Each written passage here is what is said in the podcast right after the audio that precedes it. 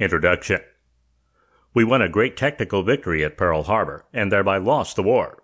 Admiral Hara Tadaichi.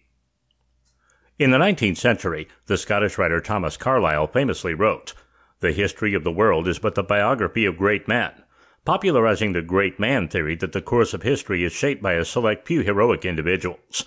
While historians and others continue to debate the accuracy of the great man theory of history, there is no question that the course of history is permanently altered by decisive moments in time, where a different result would have produced drastically different outcomes.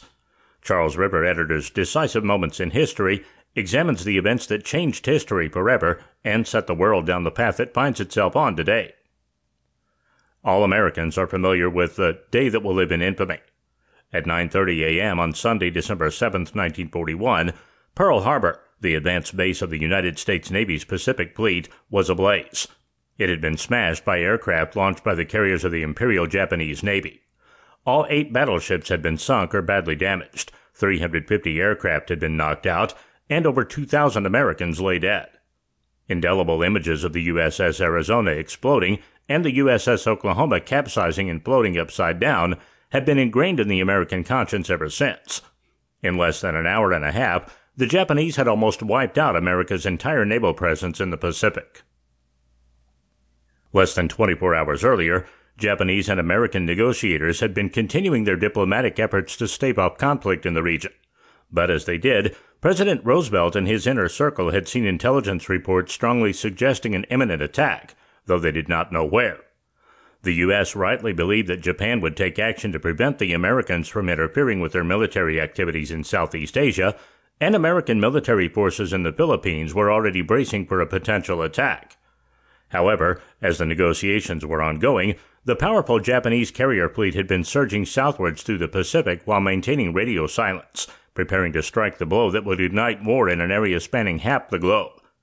Navy Commander in Chief Isoroku Yamamoto whose code of honor demanded that the Japanese only engage enemies after a formal declaration of war, had been given assurances that his nation would be formally at war with the United States prior to the arrival of his planes over Pearl Harbor.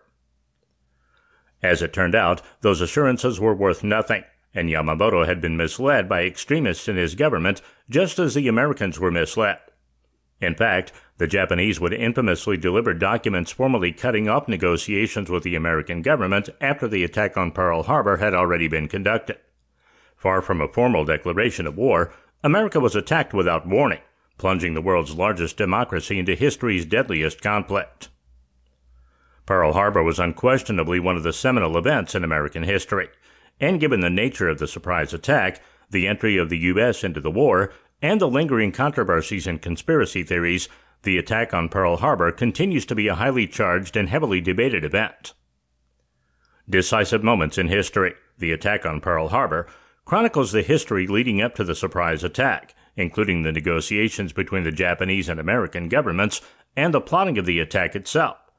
It also examines the attack, its aftermath, its lasting legacy, and the controversy still surrounding it. In this audiobook, you will learn about Pearl Harbor like you never have before, in no time at all.